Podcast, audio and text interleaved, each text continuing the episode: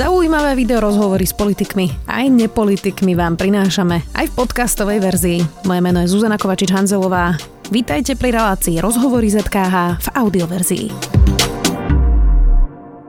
Bola modelka, potom začala s mamou robiť raw recepty a teraz má za sebou už dve vegánske kuchárky tradičných slovenských receptov. Otvorene povedala už pred niekoľkými rokmi, že nechce deti a na svojich sociálnych sieťach propaguje udržateľný spôsob života. Surová cerka, alebo teda Nikoleta Kováčová, vitaj.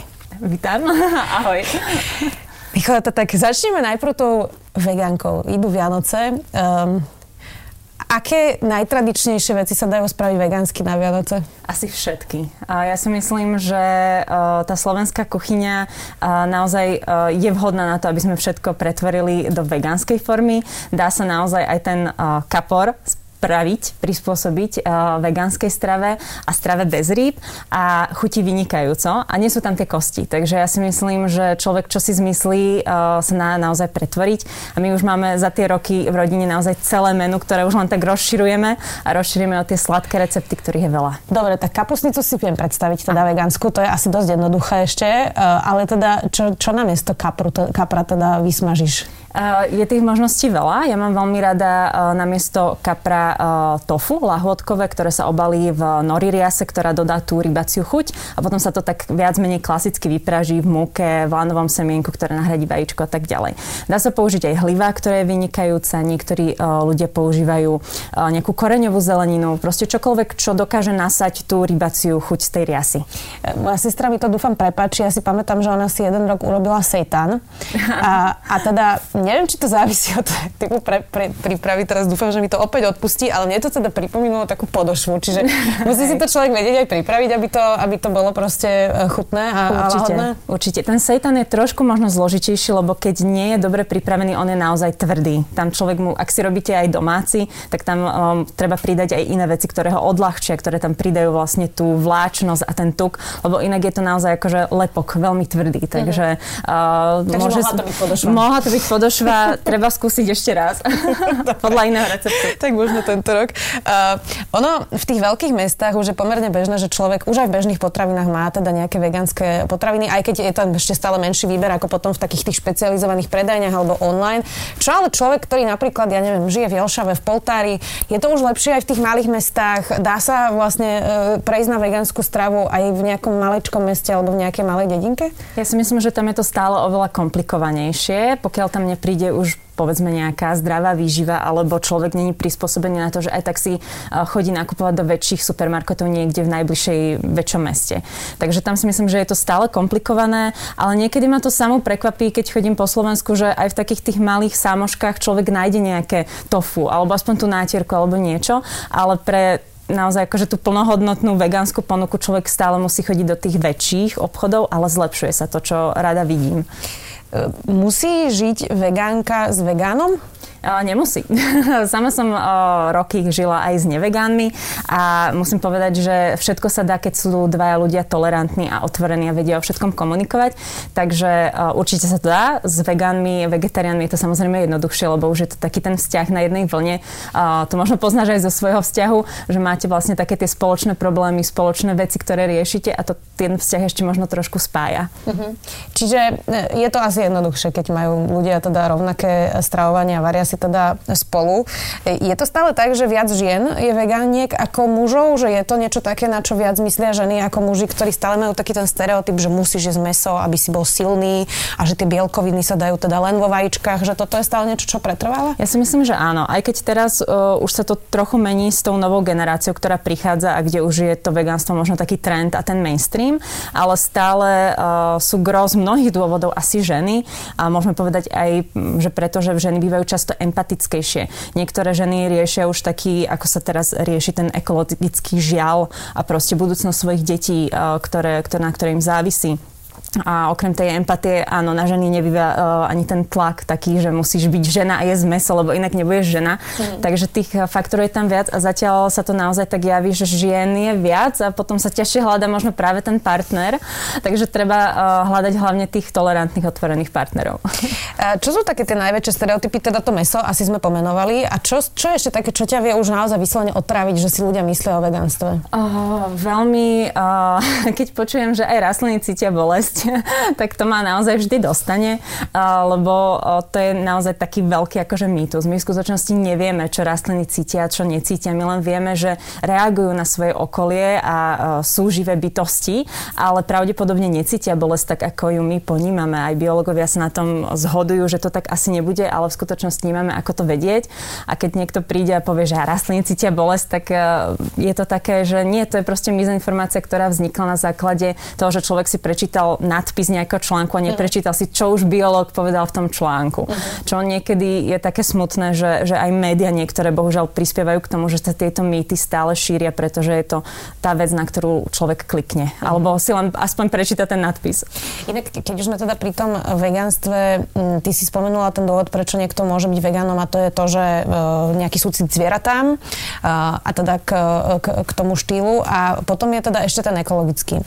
A mám takú otázku, že teda keby som chcela byť um, zodpovedná a žijem na dedine a mám svoje sliepky a nejaké hospodárstvo, je niečo zlé na tom, aby som zjedla nejaké to vajíčko, ktoré, uh, ktoré, ktoré by mi priniesla moja sliepka bez toho, aby teda boli v klietkach a v továrniach. A je niečo zlé na tom, keď mám krávu, ktorá má teliatko a nejaké mlieko jej zostane a dám si to mlieko? A toto je taká otázka, kde mám svoj vlastný určite postoj, lebo ja som taký veľmi pragmatický a tolerantný vegán a mne osobne to nevadí. Ak to človek zoberie takto do vlastných rúk a chce mať tie svoje sliepočky a svoje vajíčka, svoje mlieko, tak ja s tým nemám najmenší problém. Určite to treba aj takto riešiť. Nie je to bohužiaľ možné pre všetkých a nie je to udržateľne pre celý vlastne národ, dá sa povedať, pretože ak by sme všetci takto si chceli chovať svoje vlastné zvieratá alebo mať len tie biochovy, tak bohužiaľ by to zabralo ešte viac našej pôdy, ako zaberá teraz ten veľkochov. Ten veľkochov má tiež svoje proste pro, aj proti a bohužiaľ e, práve z toho ekologického je možno ten uh, veľkochov lepší, ako keby sme si chovali proste bio sliepočky a všetko by to tu bolo zaludnené a divoké.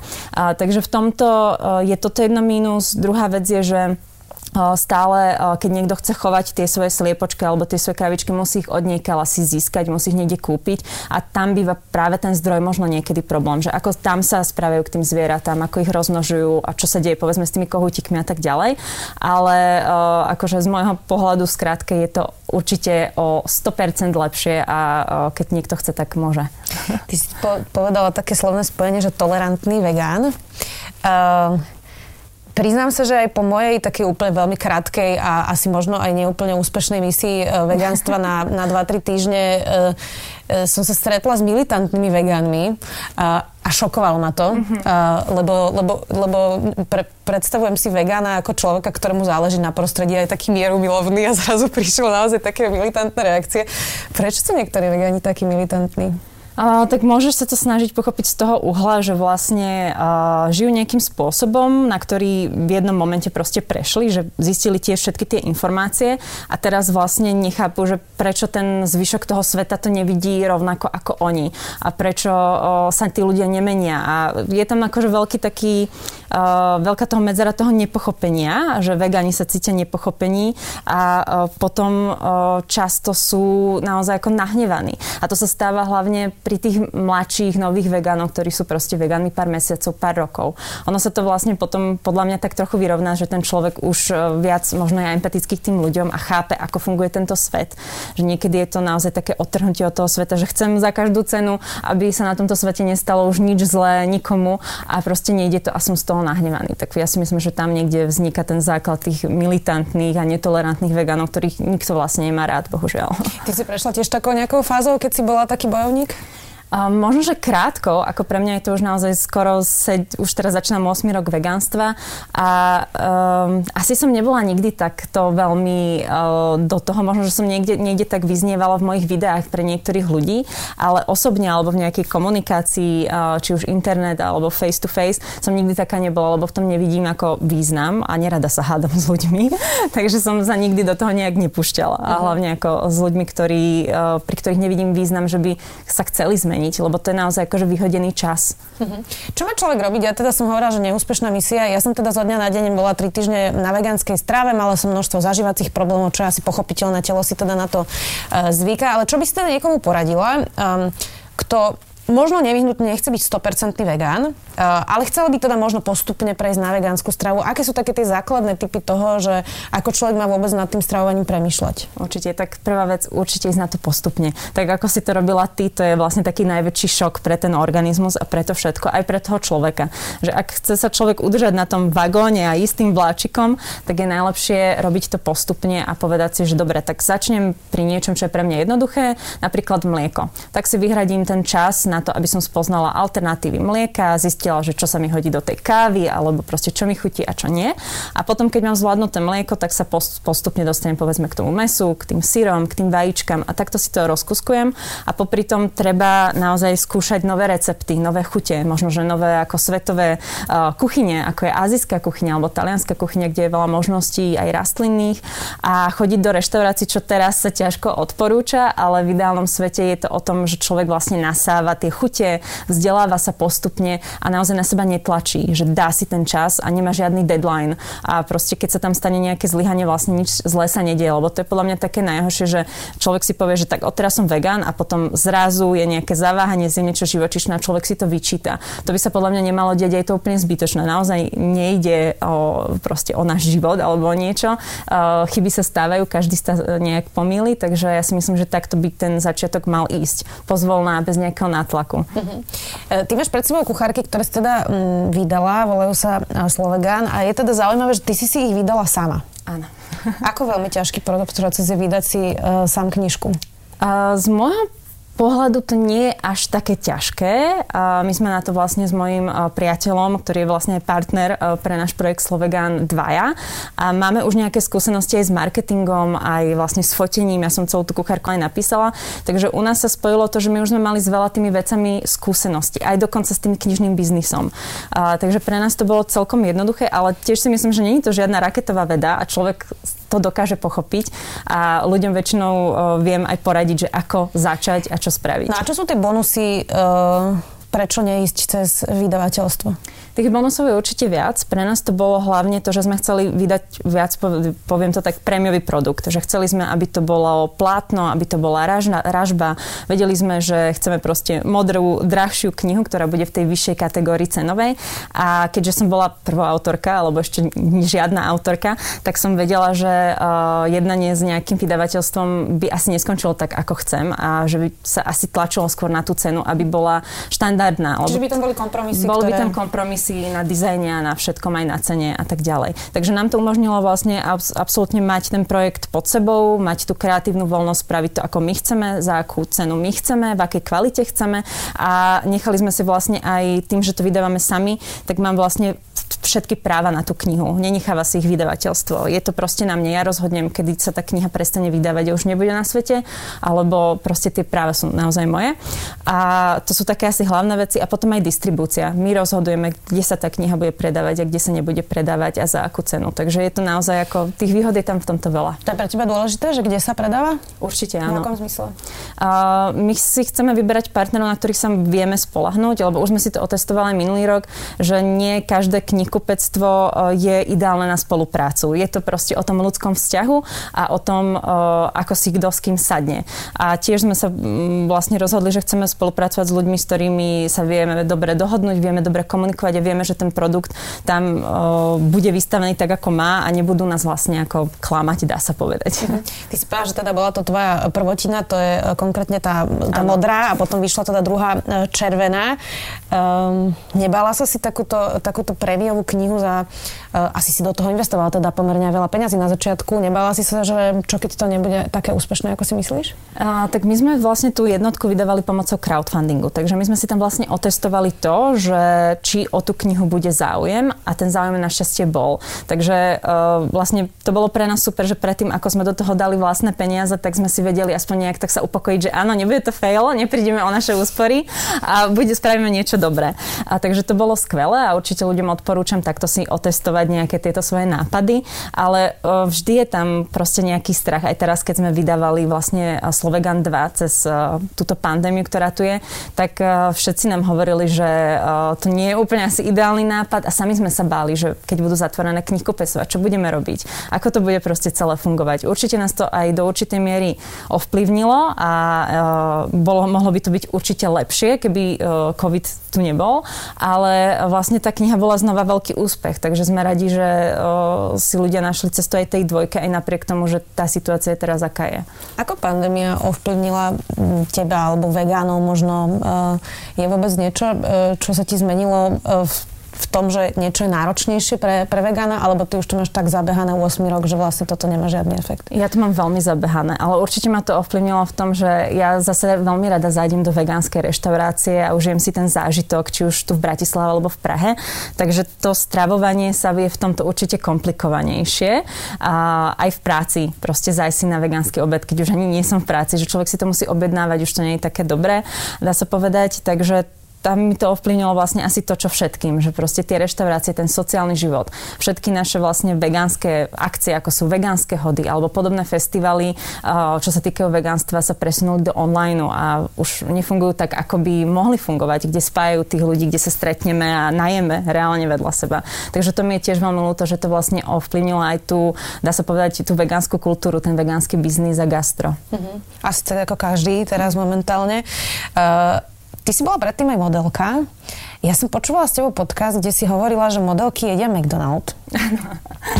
A priznám sa ti úplne úprimne, že tomu vôbec neverím tak uh, ja by som možno našla niekde fotografie a toto sa mi stávalo... že nikdy v živote si nedali McDonald's, že by to bolo nejaké pravidelné jedlo, ktoré by jedávali modelky, sa mi naozaj nechce, nechce sa mi to veriť. Ja ti to vysvetlím veľmi jednoducho. Ja keď som uh, bola modelka, ja už som mala možno 20 rokov, 19-20, keď som prvýkrát išla do zahraničia a bývala som s dievčatami, ktoré mali niekedy 15-16 rokov. To sú dievčatá, ktoré uh, nevedia často ešte sa o seba postarať, nevedia variť, nevedia proste, ešte nemajú uh, tú dospelosť na to a sú vlastne vlastne deti do istej miery.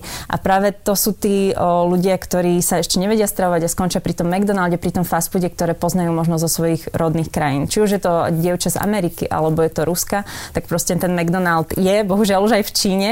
A často sa nám stávalo, že vlastne klient, keď sme boli na nejakom dlhom fotení, tak samozrejme nám musel doniesť jedlo a doniesol nám McDonald, lebo McDonald bol za rohom a proste sme zahraničné modelky, a biele, takže McDonald. tak, to, tak sa to proste dialo. No. Na raňajky. Na raňajky. Na raňajky. Čo bolo najťažšie na modelingu? A najťažšie na modelingu bol asi taký ten tlak, ktorý je neustále vyvíjaný asi na všetky dievčatá v tomto biznise, lebo ono je to naozaj tak, že mm, my sme chodili každý týždeň alebo každý druhý týždeň do agentúry, kde nás vážili, kde sa nás pozerali, kde nám povedali, čo treba zlepšiť, čo je zlé. Takže si neustále pod tým tlakom, že niekto ťa hodnotí. A veľmi málo krát dostávaš ten feedback, že áno, si krásna, si dokonala. To fakt sa deje v modelingu veľmi málo, pretože kde nemáš možno 9 castingov a na 9 castingoch ti povedia, že nie, ďakujeme, neprosíme si. Takže je tam neustály takýto tlak a takéto Uh, uvedomovanie si, že aj keď som pekné dievča, tak stále nie som dosť dobrá pre, pre veľa ľudí a ono to má aj veľký dopad na veľa uh, dievčat, čo sa týka sebavedomia, že modelky naozaj nemusia mať veľké sebavedomie, práve naopak. Uh-huh. Ja som si pozrela tvoj vlog z 2017, ty si tam povedala, že nechceš mať deti, Stále to platí? Stále to platí. Nezmenilo sa to ani po troch rokoch. Predpokladám, že teda si dostala dosť um, uh, nepríjemné reakcie. To býva naozaj citlivá uh, téma. Ale teraz stále viac ľudí začalo hovoriť o tom, že možno všetci nemusia chcieť mať deti. Niekto nechce mať deti aj z tých ekologických uh, dôvodov. Máš pocit, že sa zlepšuje táto téma, že ľudia ti teraz už viacej rozumejú, ako v tom 2017, keď to predsa len ešte nebolo úplne uh, top téma akože na, na programe dňa? Mm, Akože už aj v tom 2017 mi prišlo veľmi veľa pozitívnych reakcií od ďalších žien, ktoré to majú podobne, ktoré nikdy netúžili mať po dieťate, lebo to necítia vnútorne, alebo zvažujú povedzme to, že v akom prostredí bude žiť to dieťa v budúcnosti. Takže už aj tam bolo veľa pozitívneho, ale teraz si všímam, že už veľa médií uh, uprednostňuje túto tému a hovorí o tom, že áno, je to tak, sú ženy, sú muži, sú proste ľudia, ktorí deti nechcú a nebudú mať a môžu byť spokojní. Že nie je to vlastne ten jediný cieľ v živote človeka. A ja si myslím, že sa to zlepšuje trochu, ale Myslím, že sa to zlepšuje hlavne, keď sa rozprávam s ľuďmi face to face. Že na tom internete človek sa vždy stretne len s tými negatívnejšími reakciami, pretože je to tam trošku skreslené a tie reakcie sú tam viac nevyrovnané. A, ale myslím a dúfam, že sa to zlepšuje a že už to nebude také, že veľa žien sa bojí to vôbec povedať nahlas, lebo čo povie moja rodina alebo moji kamaráti. Uh-huh. Všimla som si, že teda riešiš aj také rôzne ženské témy, napríklad si riešila aj zákaz interrupcií. Toto sú témy, ktoré ťa úprimne trápia? Áno. Mňa veľmi veľa uh, tém trápi, keď vidím, že je tam nejaká nespravedlivosť. Či už je to nespravedlivosť vo, voči ekológii zvieratám alebo pro, pro menšinám, dá sa povedať. A, takže sú mi veľmi blízke uh, témy, samozrejme ženské, ale aj LGBTQ uh, otázky, uh, pretože všetci máme proste kamarátov, ktorí sú v nejakej znevýhodnenej menšine a ja to vidím ako veľkú nespravedlivosť, že nemajú vlastne rovnaké práva alebo rovnaké reakcie od okolia ako my, uh, normálni ľudia. Ty si to video o tých interrupciách nahrávala ešte, keď uh, to bol pokus uh, Kotlebovcov. Áno. Teraz je to pokus vládnej strany. Nejak uh, ťa to znepokojuje? Určite. Mňa to znepokojuje vždy, keď sa to objaví uh, na mojom radare. A teraz ma to možno znepokojuje ešte oveľa viac, ako ma to znepokojovalo predtým, pretože je to naozaj vládna strana a tých návrhov bolo tento rok strašne veľa. Takže ja sa úprimne bojím, že čo bude uh, o nejaký čas, že či sa to zase nevráti nejak silnejšie a či tam nezafunguje nejaké lobby. A bolo by to veľmi podľa mňa akože nepríjemné a spiatočnícke. Ty žiješ v Prahe, predtým si teda ako modelka cestovala po svete a žila si teda v rôznych uh, krajinách. Plánuješ sa ešte vrátiť na Slovensko? Ja si myslím, že to ani neberiem tak, že som od, odstrihnutá od toho Slovenska. Pre mňa je tá Praha a to Slovensko veľmi blízke a uh, určite by som sa rada vrátila. Ako ak myslíš, že žiť, uh, tak pre mňa je to také, že um, možno, že z Prahy sa tiež posuniem niekde úplne inde, ale Slovensko bude vždy domovom a vždy tu budem mať tú rodinu a určite by som tu rada mala niekedy nejaký domček a zvieratka a všetky tieto veci, takú tú idylku. Takže pre mňa Slovensko je určite tá destinácia, ktorú som nikdy vlastne vnútorne neopustila. Ani to tak neberiem, že nie som na Slovensku. Ďakujem ti veľmi pekne, že si si našla čas. Želám ti teda pekné sviatky, pekné vegánske vianočné sviatky. Dnes bola mojim hostom surová cerka, alebo teda Nikola Takováčová. Vďaka. A ja ďakujem. Pekný deň. Počúvali ste podcastovú verziu relácie Rozhovory ZKH. Už tradične nás nájdete na streamovacích službách, vo vašich domácich asistentoch, na Sme.sk, v sekcii Sme video a samozrejme aj na našom YouTube kanáli Denníka Sme. Ďakujeme.